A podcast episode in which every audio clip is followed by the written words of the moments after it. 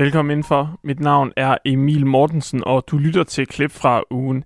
Jeg har valgt det bedste til dig fra ugen, der gik her på Kreds, dit daglige kulturprogram på Radio 4. Nu kan du høre, hvad øh, der er på menuen i dag. I denne uge der blev Pernille Holbøl præsenteret som BT's nye ansvarshavende chefredaktør. Vi talte med journalist og mangeårig mediekommentator Lasse Jensen om de udfordringer, hun står overfor.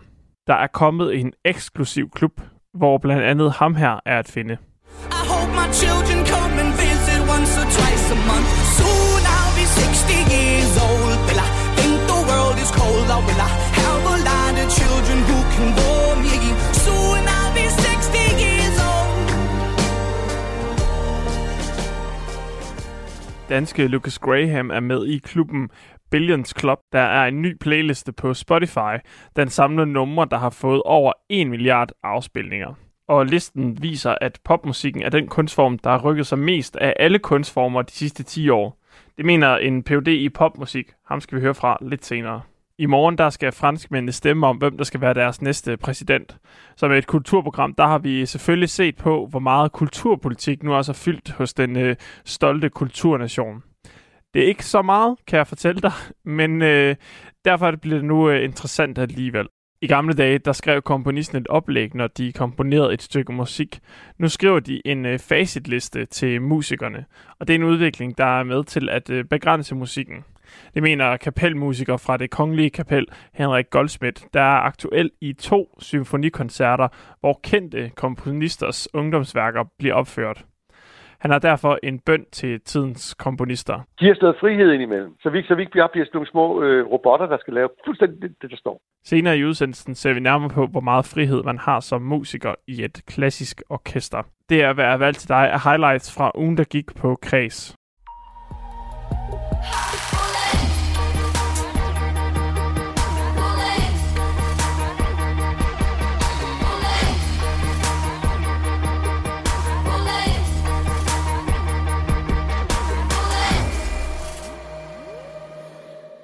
Her næsten fire måneder efter, at BT's kontroversielle ansvarshavende chefredaktør Michael Dyrby han trådte tilbage fra stillingen, der har avisens ejer Berlinske Media udpeget hans aftager. I onsdags der blev det annonceret, at øh, Ekstrabladets tidligere chefredaktør Pernille Holbøl øh, skal overtage roret. Journalist og mangeårig mediekommentator Lasse Jensen var med i onsdagens program, her øh, startede han med at pege på, at øh, Pernille Holbæls største udfordring, ja, det kort og godt bliver at lave en avis, som folk gider at købe. Altså med andre ord, at tjene penge. Og det er noget, som BT har haft lidt svært ved. Nu kommer der lige nogle tal. I 2020 der faldt BT's omsætning 40 procent til 205 millioner kroner.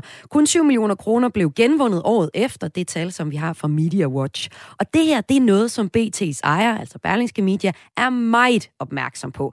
Det fortalte koncernchef Anders Krab Johansen til Media Watch i slutningen af marts. Han sagde, at tjene de rigtige penge, så vi kan vokse både Toppen og bunden på BT er klart den største opgave, vi står overfor i år, sagde han. Er det egentlig en synkende skude, som Pernille nu overtager, Lasse Jensen?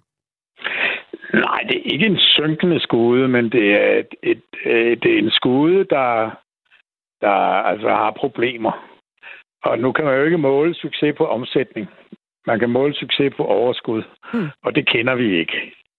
Øh, Altså problemet for BT, og for den sags skyld også Ekstrabladet, for tabloid, de to store tabloidaviser, som gang var rigtig, rigtig store, og nu ikke er helt så store. Problemet er jo, at øh, en meget stor del af det indhold, som i sin tid solgte aviserne i 100.000 af kiosker rundt omkring i landet i løssalg, det var ikke mindst underholdning, det var kendiser, det var personer, det var sports, Mm. Øh, og så var det, kan man sige, regulær journalistik. Og en meget stor del af hele det stofområde er jo blevet, om man så må sige, stjålet fra, fra tabloidaviserne, af internettet og af fjernsynet. Og, og det vil sige, at de står tilbage og skal finde en ny rolle. Og, og det bliver og, og det er stadigvæk problematisk for dem begge to. Men, men Lasse Jensen, som øh, mediekommentator, er der nogen roller at tage, eller har internettet, om man så må sige, ikke uh, bevist, at det er altså vinderen i det her, at der er så mange andre steder, hvor man kan få sit stof inden for de her to tabloidavis, som BT Jo, men det er, jo, det er jo netop det, at det er på internettet. Ja. Altså, det er digitalt, at de skal sælge deres stof. Mm. Øh, fordi papir er, som vi ved, på vej ud. Der har Ekstrabladet og BT valgt to, indtil videre i hvert fald, valgt to forskellige metoder. BT blev slået sammen med det, der hed Metro Express, den store gratisavis, som Berlingske købte. Og øh, det vil sige, at BT nu er en gratisavis, og, og man kan finde den overalt. Øh, og den er forholdsvis tynd. Men den store ekspansion for BT var det digitale. Og, og det var hele strategien, og det var også derfor, at omsætningen faldt. At, øh, det vil sige, så har man, kan man sige, to indtægter, to slags indtægter. Abonnementer, altså folk, der køber et abonnement for at få lov til at læse hele avisen på nettet. Og, øh, og den anden er annoncer. Og annoncemarkedet for aviser er i de senere år, de sidste 20 år, langsomt, men sikkert blevet undergravet af store digitale operatører, af Facebook og Google og hvad de hedder alle sammen, men primært Google, som, om man ikke har støvsuget markedet, så i hvert fald har fjernet en pæn del af den omsætning fra alle danske aviser.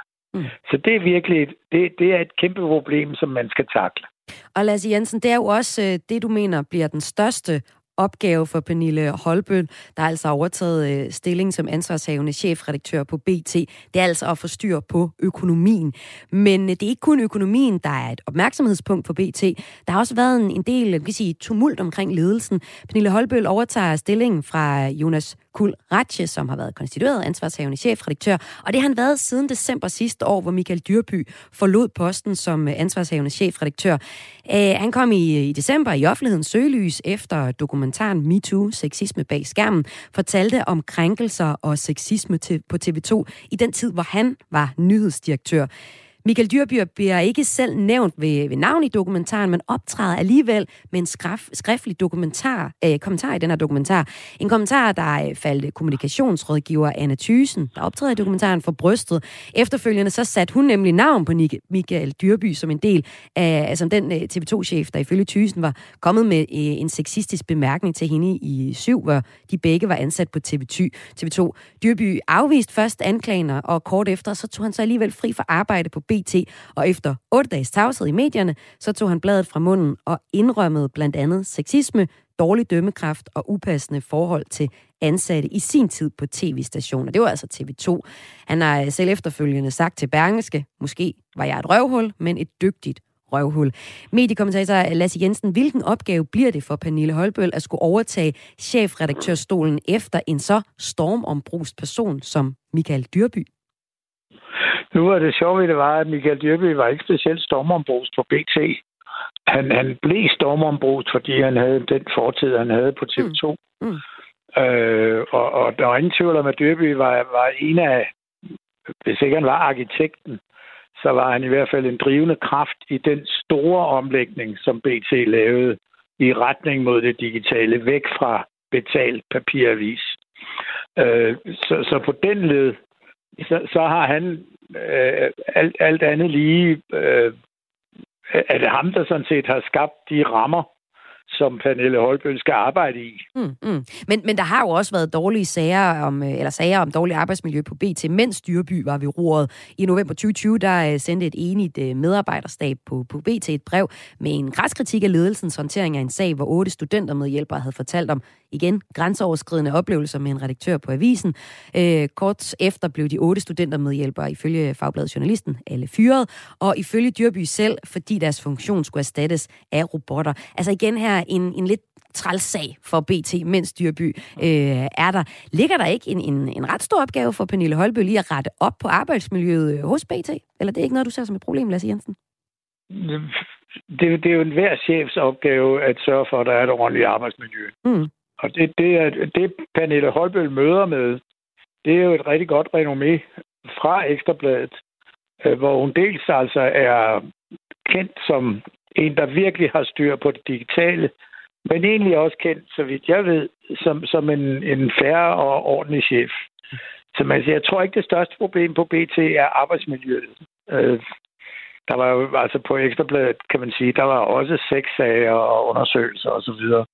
Øh, at, at Pernille Hol, Holbels opgave på BT er med en forholdsvis lille medarbejderstab, eller noget mindre end Ekstrabladets, at sørge for at øh, skabe en journalistik, som bliver en succes på nettet. Det, man har gjort indtil videre, øh, det er jo, at, øh, at man forsyner journalistikken med meget, meget, meget fængende overskrifter, der ikke altid hænger sammen med det, der står i selve artiklen. Det, man kalder clickbaits, altså rubrikker på nettet, øh, som skal få læseren, brugeren, til at klikke ind på den artikel. Og det har været en rimelig stor succes for BT. Altså, de er blevet meget større end Ekstrabladet øh, på nettet, hvad angår sidehenvisninger. Men igen, side, sidehenvisninger, og selvom der er millioner af mennesker, der altså sammenlagt går ind og klikker på, på, på BT's artikler, så er, det ikke, så er det ikke den helt store forretning. Det er en forretning, men den store forretning, det er, hvordan får vi overtalt folk til at tegne abonnementer? Altså faste, gode kunder i butikken, som vi kan regne med, og som betaler, ligesom vi betaler for et avisabonnement, vi der har sådan et, mm. øh, at, at, at, at det er gode, faste penge i kassen. Og det er det, stort set alle aviser øh, satser på. Problemet med BT og Ekstrabladet er, at de også har, at de har en målgruppe, kan man sige, den lidt lavere uddannede, det som de selv kalder de almindelige danskere, hvad det så end er.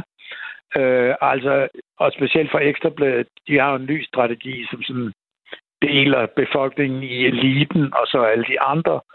Problemet med de andre er, at det var folk, der måske i gamle dage købte en avis nede i kiosken, fordi den sad man så og diskuterede på arbejdspladsen. Men i dag, der er det meget, meget svært at købe en avis i kiosken. Der, ja, nej, det er nemt nok, men, men der er bare ingen, der gør det. Mm-hmm. Og det vil sige, at papiroplaget fra Ekstrabladet er nede på 15.000. Det vil sige, Ekstrabladet havde i sin tid en kvart million papiraviser ude i kioskerne. Men altså, at hele, hele den der mediesituation har ændret sig radikalt, og ikke mindst for tabloidaviserne. Og det er jo altså Fordi den... de øh, skal finde et marked, som ingen helt har fundet ud af, hvad er. Og det er jo altså den opgave, som jo så også er lidt uhåndgribelig, som jeg kan høre på dig, Lasse Jensen, Pernille Holbø, der i dag blev annonceret som ansvarshavende chefredaktør på BT, altså skal løfte. Så lød det fra mediekommentator Lasse Jensen. Tak fordi du var med her i Kreds. Tak skal du have.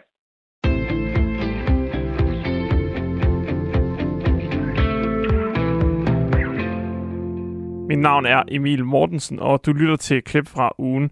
Programmet, hvor jeg har samlet det bedste fra ugen, der gik i Radio 4's daglige kulturprogram Kreds. Sol, måne og stjerner skal stå helt rigtigt for, at et musiknummer når 1 milliard afspillinger på streamingtjenesten Spotify. Men på trods af det, så er popmusikken den kunstform, der har rykket sig mest de sidste 10 år. Det mener Ph.D. i popmusik Anders Røgter. I onsdags, der kunne være på kreds, Maja Hall, så byd velkommen til ham. Tak skal du have. Du skriver lige nu øh, på en bog om popmusik, og hvordan den har ændret sig her i det 21. århundrede. Og det er jo netop det, vi skal tale om. Vi skal tale om, hvordan popmusikken lyder, og det skal vi med udgangspunkt i den nye klub, der er kommet. Den hedder Billions Club, eller på dansk Milliardernes Klub. Og det er jo ikke helt en klub, det er måske lidt forkert at sige. Det er en playliste over alle de sange, der har opnået 1 milliard afspilninger på streamingtjenesten Spotify. Og det er også streamingtjenesten selv, der står bag øh, playlisten. På øh, listen, der ligger der lige nu øh, 240 sange. Man finder klassikere som All I Want for Christmas Is You og masse numre af Queen.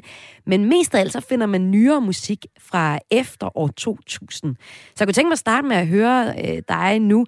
Hvad siger Billions Club egentlig om popmusikken lige nu?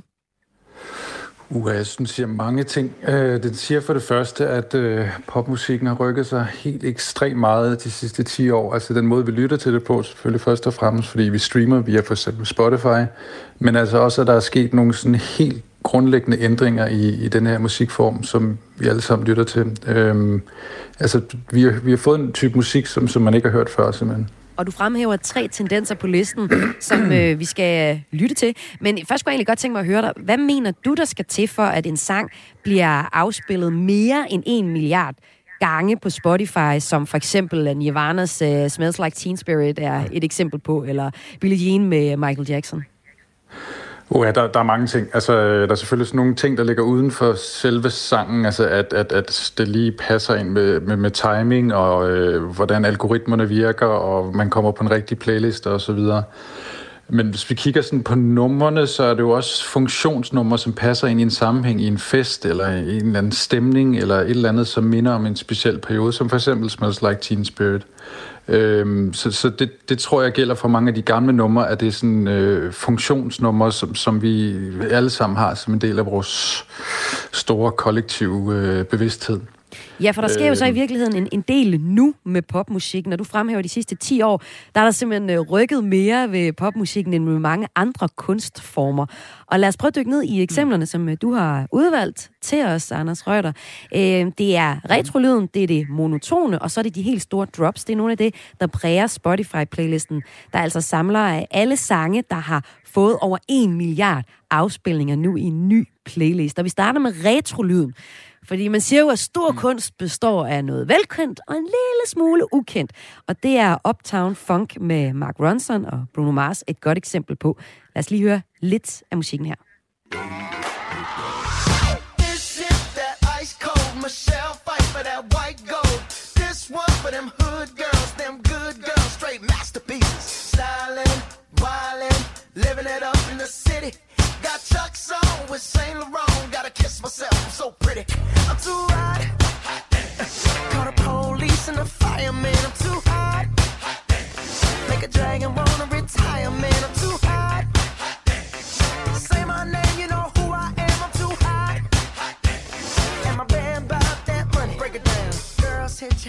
Ja, med øh, 1,4 milliarder afspilninger på øh, den her svenske streamingtjeneste, som Spotify er, så øh, er Uptown Funk med Mark Ronson og Bruno Mars også med i Billions Club.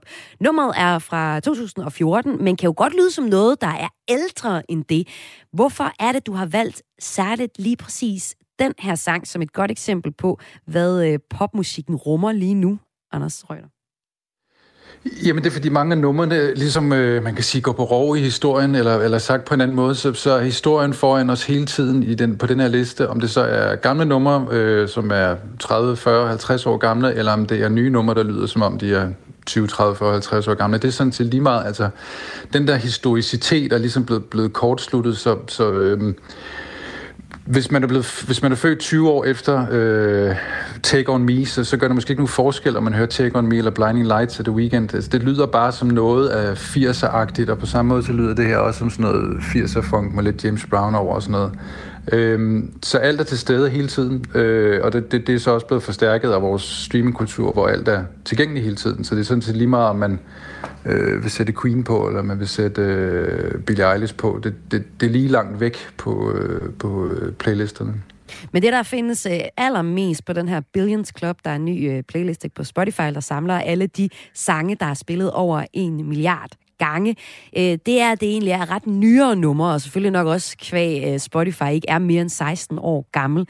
Du mener jo så, Anders øh, Røder, Røtter, at popmusikken, som også man finder på den her playliste, egentlig er noget, der viser en stor diversitet, og den har rykket rigtig meget. Det, vi skal høre nu, det er så noget, vi nok har hørt en del af. Det er det her med musiknumre, der bygger op til et drop.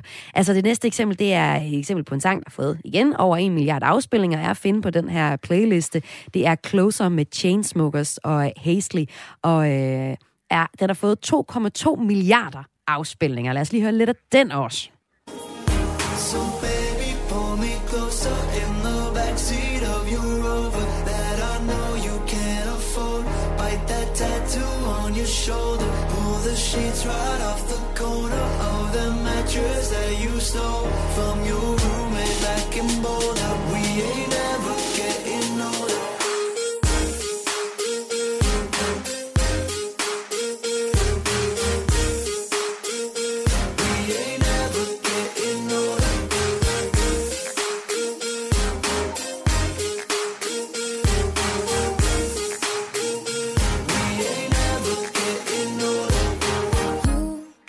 Chainsmokers og Hail C med Closer, som også er et nummer, man finder på den her øh, playliste. Hvad er det her et nummer, et udtryk for? Først og fremmest, at popmusikken er blevet digital, altså er blevet 100% elektronisk. Øh, det her er mere eller mindre udelukkende programmeret. Der er ikke noget, der er blevet optaget. Der er ikke nogen musikere, der har spillet noget her. Der er blevet optaget noget vokal, og så tror jeg faktisk, at alt andet er programmeret. Mm. Øhm, og, og, og på samme måde så har man taget den her klubmusik og den dynamik og, og form, som, som øh, på sådan en klubaften jo kan vare øh, mange timer, og så har man hvad skal man sige, kogt den ned eller blandet den med den klassiske popform, som består af vers, nogle gange bro og omkvæd. Og det bliver sådan en slags ny form og en ny dynamik, som det her er et eksempel på, hvor der er en slags vers og en slags bro, men så i stedet for et omkvæd, så bliver det der omkvædet en slags forløsning, som er mere eller mindre instrumental, men som samtidig har den samme melodi som broen. Øhm, så altså den, den der klassiske popform, den, den er blevet rystet op og er blevet suppleret af, af en masse nye ting fra, fra øh, elektroniske genrer, for at sige det sådan helt kort. Ja, fordi nu snakker vi jo genre, ikke? Fordi når man siger øh, popmusik, så er det ligesom om, det er en genre for sig selv. Men i virkeligheden så består popmusik øh, her i 2022 jo af rigtig mange forskellige genrer, og det ved jeg også er en, en kæphest øh, for dig, at popmusik i virkeligheden bare tager det bedste af, af rigtig mange øh, genrer, er det ikke sådan? Jo, det kan man godt sige. Øh, og så som regel gør det bedre, hvis man skulle sige lidt provokerende. altså popmusikken er jo, altså det, det den også bliver udskilt for, det er, at det er jo sådan en samlebåndsmusik, hvor der sidder en masse mennesker og har luret den, og så sidder de og sætter det sammen, så når folk godt kan lide det. Men det har også den fordel, at det er så de bedste mennesker, der laver det, de er bedst til, og derfor lyder popmusik som regel bare helt utrolig godt. Altså det springer ud af højtalerne, og appellerer måske på den måde også mere til vores kroppe øh, end vores intellekt. Det er ikke de der store øh, teksttunge øh, ting, man skal forstå. Det er en umiddelbarhed, øh, som poppen øh, lever af, eller det der er dens force. Øh, ja. Og jeg synes, det er vildt interessant, øh, Anders Røgter, at du mener, at popmusikken er sådan en kunstform, der, der virkelig rykker sig og udfordrer os meget. Fordi øh, umiddelbart så tænker man jo popmusik som noget, der er skåret over en kamp og lyder fuldstændig ens. Men det er jo nok også, fordi det lyder sådan i en, i en kort periode, så er der et eller andet, der hitter helt vildt, og så er det den måde, man producerer musikken på. Men hvis man kigger over en, en 10-årig periode, så ændrer det faktisk sig ret meget. Jeg står lige og tænker nu på en, øh, en plade, jeg kan huske, jeg spillede rigtig meget med min, min mors bil, en, en 60'er-plade, og der var alle numrene faktisk virkelig meget ens, og havde den samme måde at fade lyden på i slutningen af hver nummer. Og hvis vi nu skal tage det, det tredje eksempel her, så er det jo helt anderledes for de to andre eksempler. Øh, til trods for, at det er også er et, et nyere nummer. Her er det øh, nemlig Rockstar af Post Malone og 21 Savage, som vi lige skal høre lidt af. fucking hoes and popping pillies, man, I feel just like a rock star. Brothers got that gas and they always be smoking like a rasta. Fucking with me, call up on the Uzi and show up, man, them the shot toss. When my homies pull up on your block, they make that thing go Og sådan fortsætter det her nummer stort set hele vejen de næste 3 minutter og 40 sekunder, hvilket også er lidt atypisk langt for et øh, popnummer, men ikke desto mindre et af de numre, der er på den her Billions Club, eller på dansk øh, Milliardernes Klub, en ny playliste på Spotify, hvor streamingtjenesten selv har samlet alle de numre, der er nået over en milliard streams. Og med mig har jeg Ph.D. i popmusik, øh, Anders Reuter.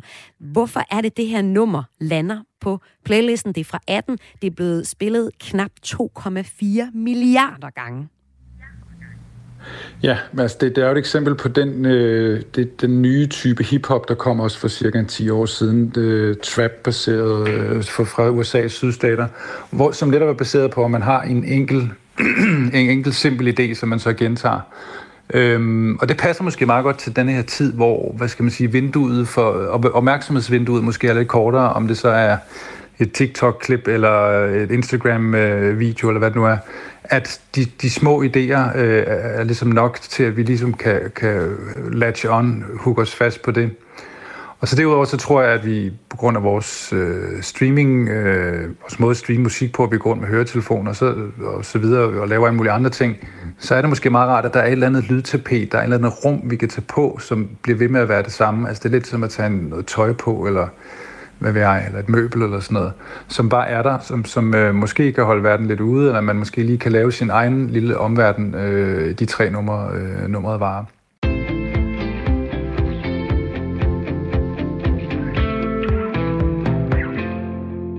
Kan desværre ikke nå hele indslaget med Anders Reuter om Billions Club på Spotify. Du kan finde resten af indslaget som podcast fra onsdagens udgave af Kreds. Du lytter til et klip fra ugen med det bedste fra Radio 4's kulturprogram Kreds.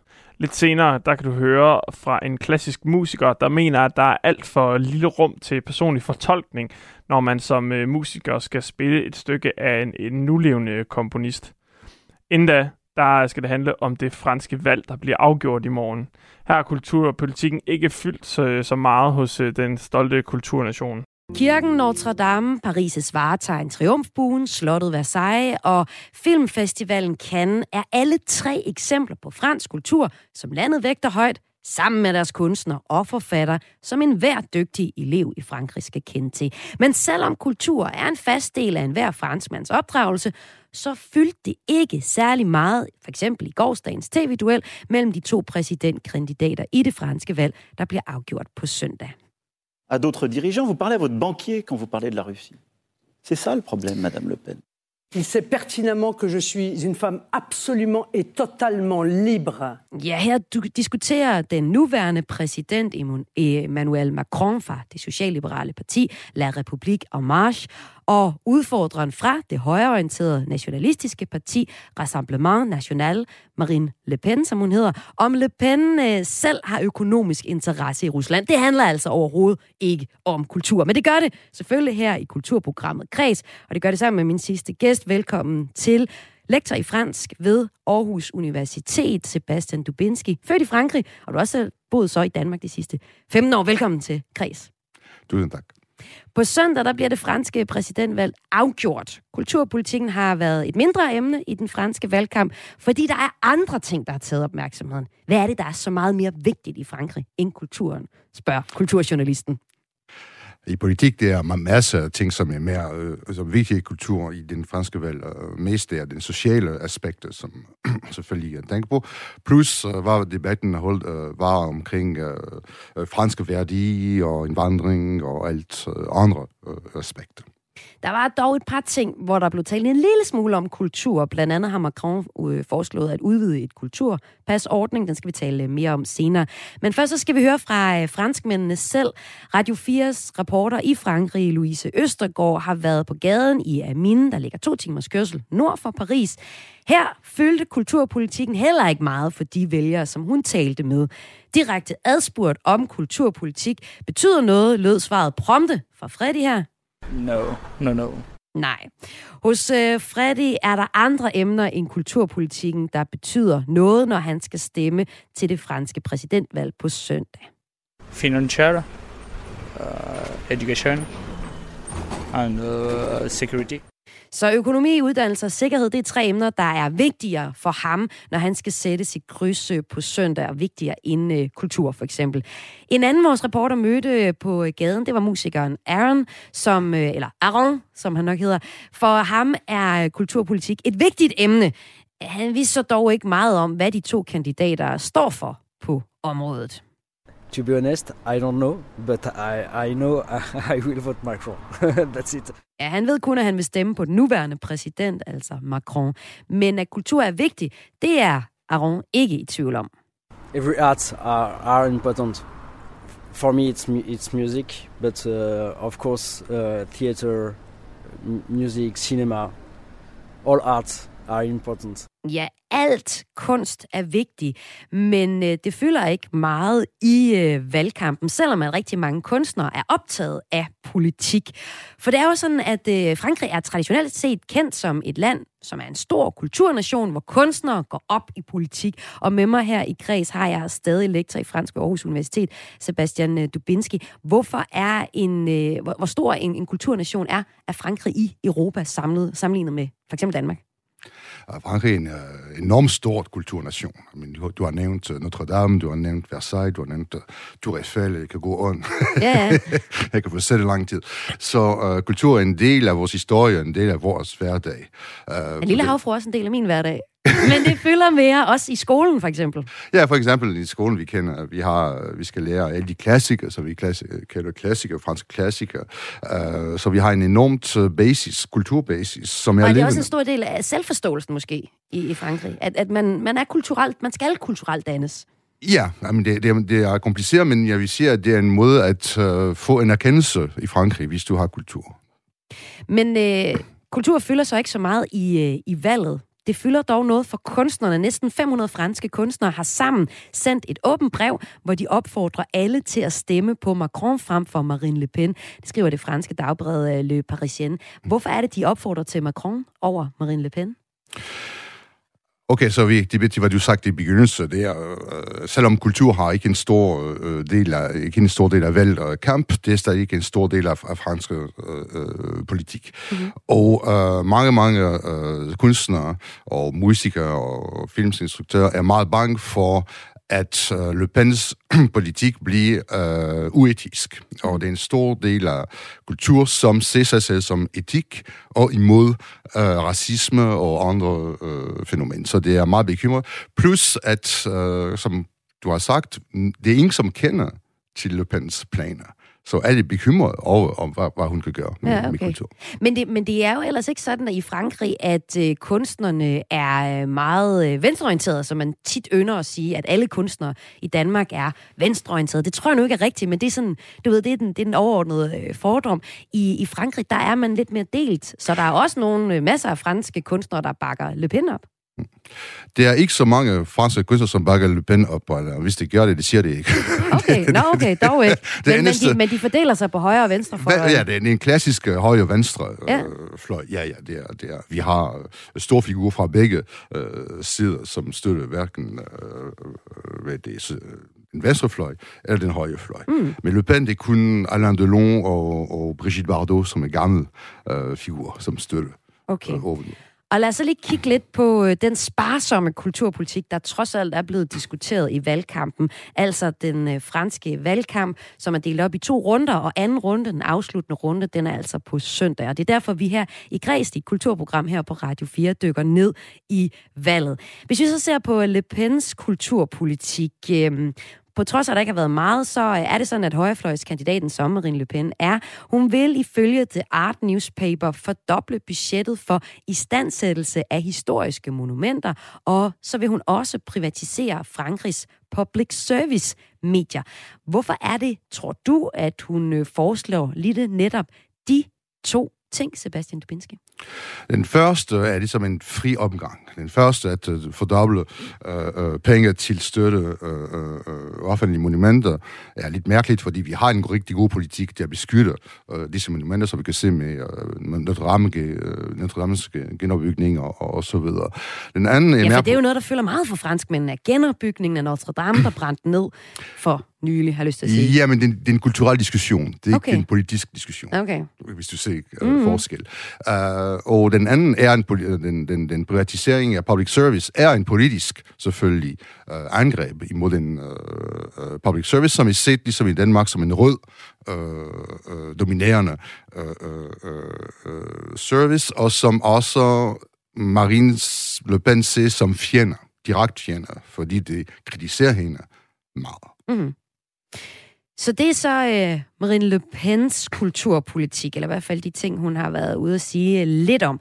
Så er der så på den anden side Emmanuel Macron. Han er præsident lige nu i Frankrig, og altså også præsidentkandidat til valget på søndag. I 19 der indførte hans øh, regering et kulturpas for alle unge, der er fyldt 18 år, får 50 eller 500 euro til at bruge på kulturelle oplevelser. Siden starten af året er, er ordningen så blevet udvidet til at gælde som 15-årige, så de også kan gå på museum eller i teateret på statens regning. Hvad er Macrons idé med at udvide det her kulturpas? Macron lige nu har brug for masser af støtte fra det venstre fløj, og som du har sagt også, skal øh, en stor del af kultur, selvom ikke alt, uh, er venstrefløj. Så det er en måde til at vise en venlig øh, med den kulturelle øh, fløj, og øh, prøve at vise, at jeg kan støtte dem finansielt øh, med disse, øh, fordi det er øh, franske forlag, det er franske film, det er det slags øh, objek, kulturelle objekter, som, som, som øh, det handler om. Så, så jeg tror, det, det er en, en måde til at øh, samle øh, mere stemme øh, for ham præcis. Øh, øh, ikke kun øh, øh, om det med de unge, men også alle de øh, forskellige aktører i, i øh, kultur. Øh, som og nu er det jo fordi, at det vi taler om i, i dag, Chris, er, at, at øh, kultur og politik ikke fylder meget af det franske valg. Det kunne jo ellers godt have gjort, fordi her på bagkanten af corona, eller under corona, så har kulturpolitik fyldt en del. Det er noget, man har brokket sig over, ligesom vi har gjort i Danmark over, at der ikke har været støtte nok. Hvorfor lukker man øh, de store koncerter, når man holder fodbold åben, og nogle af de samme debatter? Og det er altså noget af det, som Macron prøver at, at undgå at tale om. Ja, præcis. Øh, jeg tror også, en, en stor del af, hvorfor Macron ikke snakker meget om kultur, det er på grund, på grund af coronakrisen, og fordi han var meget, meget, meget kritiseret af kulturmiljø, for I gør nok, og I gør det forkert.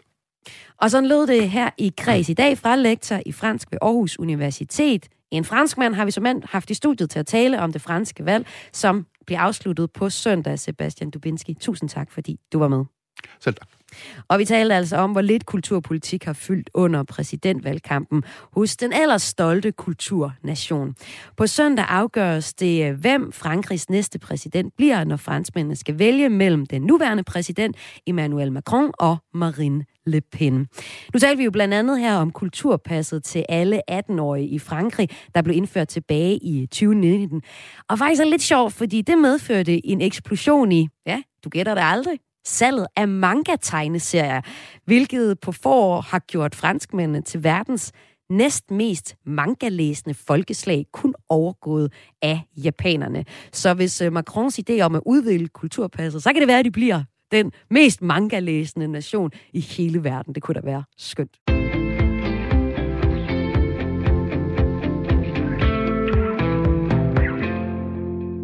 Du hører lige nu klip fra ugen med highlights fra den seneste uge i Radio 4's kulturprogram Kreds. Et klassisk musikstykke kan lyde på mange forskellige måder, alt efter hvordan det spilles af dem, der nu udfører værket.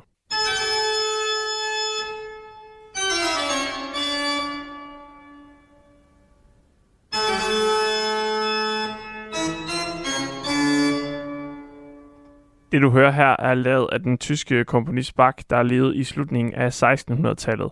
Og når han skrev musik, så lod han det være op til musikerne at fortolke noderne efter humør og lyst. Personlig fortolkning er for sjældent en mulighed, når man som musiker skal spille stykker af nulevende komponister. Det mener kapelmusiker fra det kongelige kapel Henrik Goldsmith. I tirsdagens program der var Niklas Stein vikarierende vært i et program, hvor kapelmester Henrik Goldsmith kunne fortælle, hvordan der er fuld frihed, når han eksempelvis skal spille et stykke med Bach på sin obo. Fordi øh, Bach han skrev jo nærmest sin musik som en, en slags skitse. Der var kun noderne. Der stod ikke noget om, hvor kraftigt de skulle spilles, eller hvor hurtigt de skulle spilles.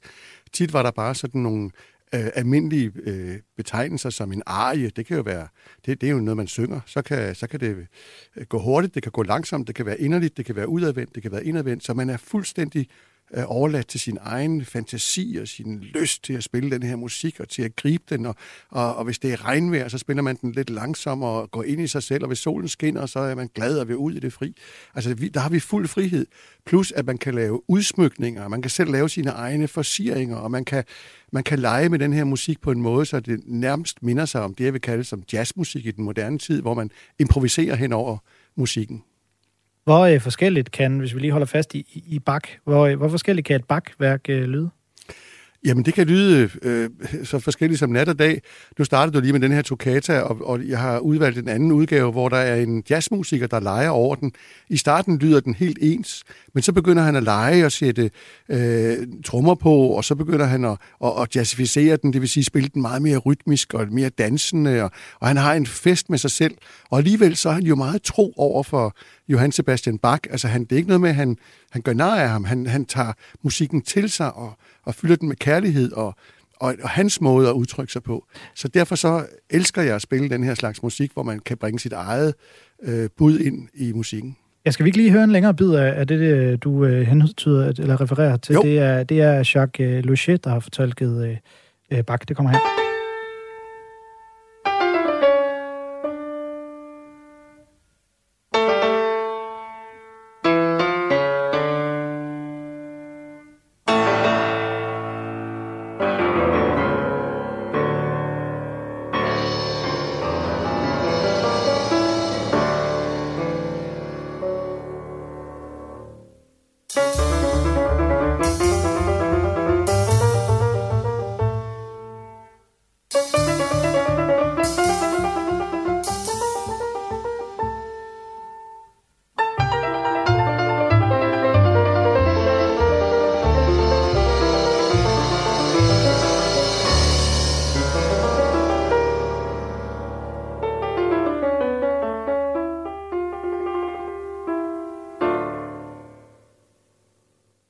Ja, det er næsten synd lige at skulle skrue ned for det her, men jeg, men jeg tror allerede, øh, hvad, hvad enten man er meget musikkyndig eller ej, så tror jeg godt, man, man, man får fornemmelsen af, hvad, hvad, hvad det er, der sker her. Hvor meget frihed oplever du, at du har som, som musiker i et øh, klassisk øh, orkester, Henrik Goldsmith?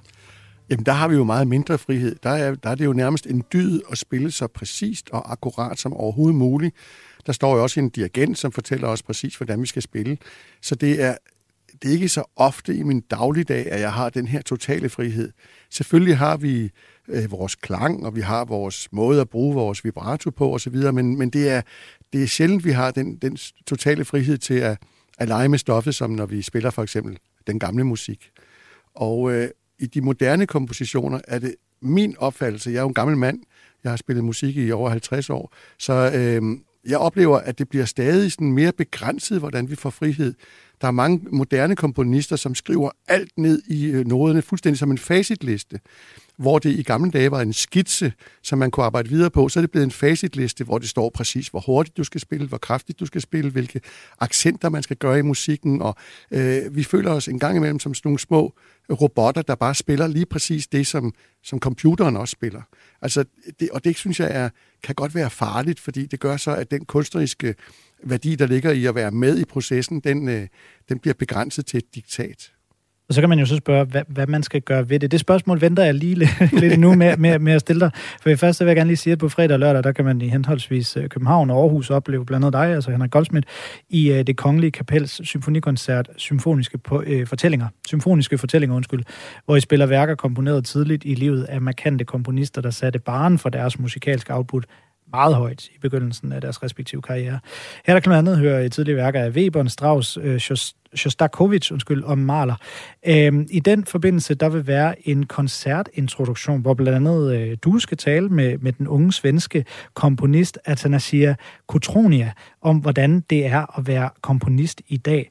Øhm, hende her, altså Anastasia øh, Kotronia, der øh, talte min kollega med inden øh, vores udsendelse i dag, og hun nikker genkendende til, til det her ønske, som du, Henrik Goldsmith, kommer med, med, øh, øh, hvad hedder det, kontrol over musikken. Øh, måske lidt mindre kontrol øh, over musikken, som, som jeg kan forstå, du gerne vil have, selvom hun mener, at den aldrig rigtig vil være øh, til at tøjle. Øh, det blev lidt kringlet, men lad os lige høre her, hvad hun fortæller øh, om, når hun skriver musik. Så bliver hun nemlig altid overrasket over, hvor forskelligt det kan lyde, når musikerne så ender med at spille det. Mm. Musiken kanske säger någonting som man inte har märkt. Men sen så gör man det när någon annan ser på det och tolkar det. Men samtidigt så tror jag att jag strävar efter mer och mer eh, kontroll. Att du vill ha mer och mer kontroll? Ja, jag tror att jag vill ha mer och mer kontroll i, i styckena jag skriver. Så vet jag inte om jag uppnår den kontrollen ändå. Ja, jeg fik lige, jeg fik lige lavet intro, introen til det her øh, lille stykke med Anastasia Kotronia, lidt, øh, lidt kringlet, som lige øh, igen forklare, altså hun ønsker sig jo mere kontrol over musikken. Altså når hun skriver den, så bliver hun som sagt altid lidt overrasket over, hvor forskelligt det så ender med at lyde, når musikerne de øh, spiller det. Æh, Henrik Goldsmith, altså kapelmusiker fra det kongelige øh, kapel. Kan du forstå, at komponisterne de også gerne vil have lidt mere kontrol med, hvordan deres stykker jo, deres kære musikstykker så kommer til at, ender med at komme til at lyde? Ja, altså jeg kan godt forstå, at når man har skrevet et stykke musik, så vil man gerne have, at det bliver opført sådan, som man har forestillet sig det. Men nu skal jeg skrive også selv musik, og jeg kender processen.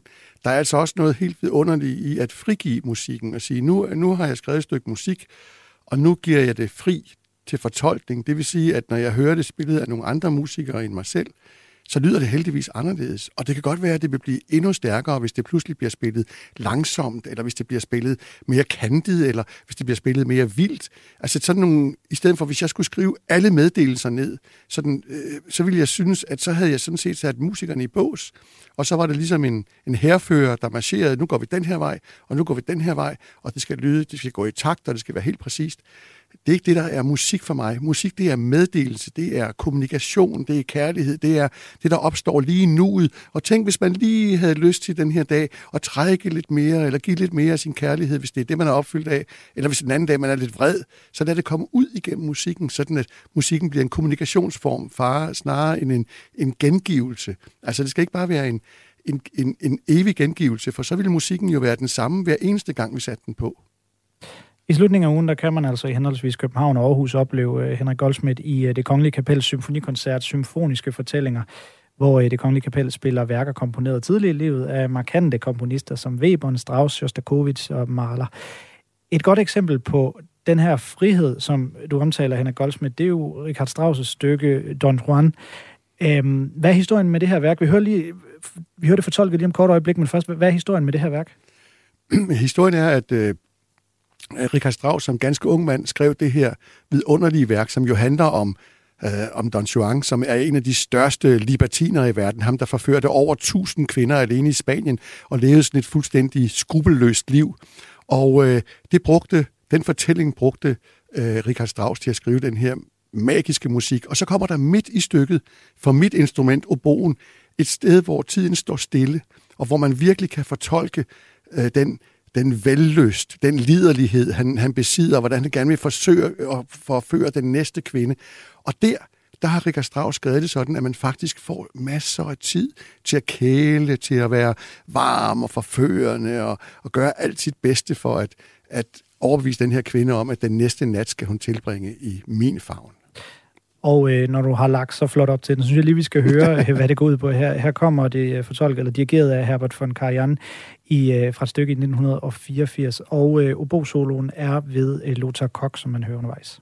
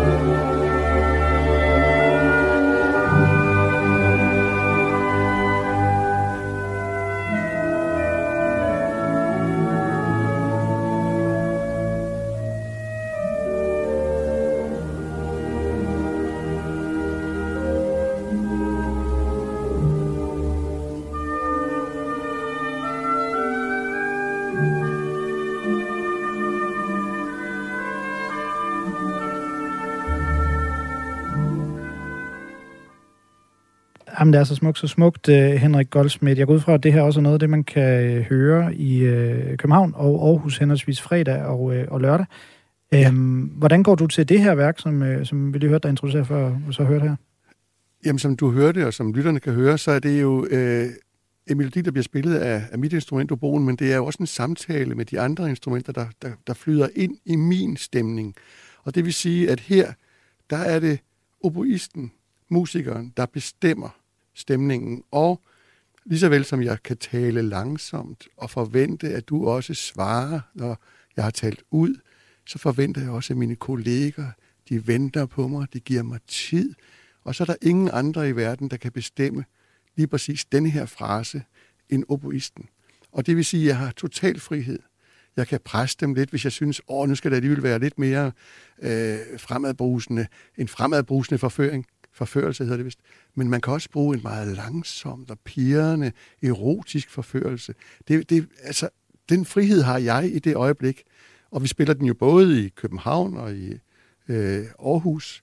Og det vil sige, at så kan musikerne sådan set lege forskelligt, og alt afhængig af, hvilke humør man, er i, humør man er i. Og det giver jo den her vidunderlige frihed, som gør, at det er pragtfuldt at være musiker, fordi man kan, man kan hver eneste dag få lov til øh, at udtrykke lige præcis, hvordan man har det. Ja, og nemlig den her frihed. Altså, hvilken betydning har friheden i det her værk, som vi lige hørte øh, før, øh, på hvordan musikken lyder på fredag og lørdag, når I, øh, når I skal opføre det? Jamen, den frihed, den gør jo, at, øh, som jeg fortalte før, at, at vi bliver endnu mere motiveret. Altså, der, hvis der er noget, der kan motivere musikere, så er det at give dem frihed til at, og, og, at både komponisten, men også dirigenten, som jo leder det, øh, har tillid til os. At vi kan komme med noget øh, kunstnerisk og bidrage til den proces, det er at fremføre musik. Fordi ellers så kunne vi lige så godt sætte en CD på. Hvis ikke vi kan tilpasse vores musik øjeblikket, så, øh, så har musik ikke nogen værdi, fordi det er også en kommunikation med publikum. Og hvis jeg mærker nede i, i salen, at nu bliver der helt stille, og nu kan jeg mærke, at der er tid og ro til at spille den her solo, så spiller jeg meget bedre, end hvis folk sidder og hoster eller krøller med, øh, med papir eller spiser popcorn, fordi så bliver jeg distraheret. Så vi er alle sammen i koncertsalen fælles om at skabe, skabe de her stjernestunder, hvor man pludselig forfører publikum og sig selv til at være i en stemning af, i det her tilfælde, forførelse. Altså øh, elskov, lyst til at, at have sex og lyst. Altså, det er jo det, det drejer sig om. Det er jo sexmusik, det her.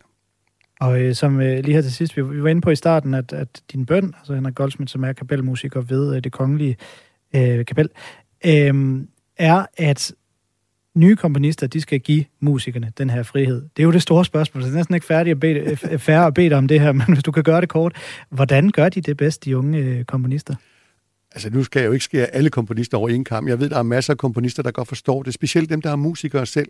Jeg har bare oplevet de mange år, jeg har været musiker, at det er blevet mere og mere indskrænket, og at når jeg så har arbejdet sammen med nye komponister, så bliver de mere og mere P19-gryn. Altså de bliver mere og mere, fordi alt kan skrives på en computer, og alt kan spilles præcis på en computer.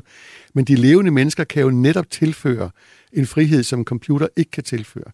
Og derfor opfordrer jeg at man laver nogle mere frie afsnit i musikken, at man giver noget mere frihed til, til den enkelte musiker til at interpretere, at man ikke skriver alt ind, at man en gang imellem krasser noget ud og siger, nej, nu vil jeg her i det her afsnit, der skal jeg ikke bestemme alting. Der vil jeg overlade det til musikerne og komme med et bud. Og måske bliver jeg inspireret af det, måske bliver publikum inspireret, og måske får de et medejerskab til det, de spiller, og får lyst til at gå endnu mere dybere ind i det, fordi de, deres bud bliver respekteret. Så det er jo det er også et samarbejde, jeg lægger op til, at man udvikler musikken sammen, og man, man, man respekterer hinanden. Tusind tak for det, Henrik Goldsmith. Selv tak kapelmusiker fra det kongelige kapel. Og øh, på fredag den 22. april i operan i øh, Københavns, øh, hvad hedder det, undskyld, på Københavns Store Scene i operan, og lørdag den 23. april i Musikhuset Aarhus, er det altså, du kan opleve det kongelige kapel. Øh, dirigenten David Robertson og den danske verdensbariton øh, Johan Reuter.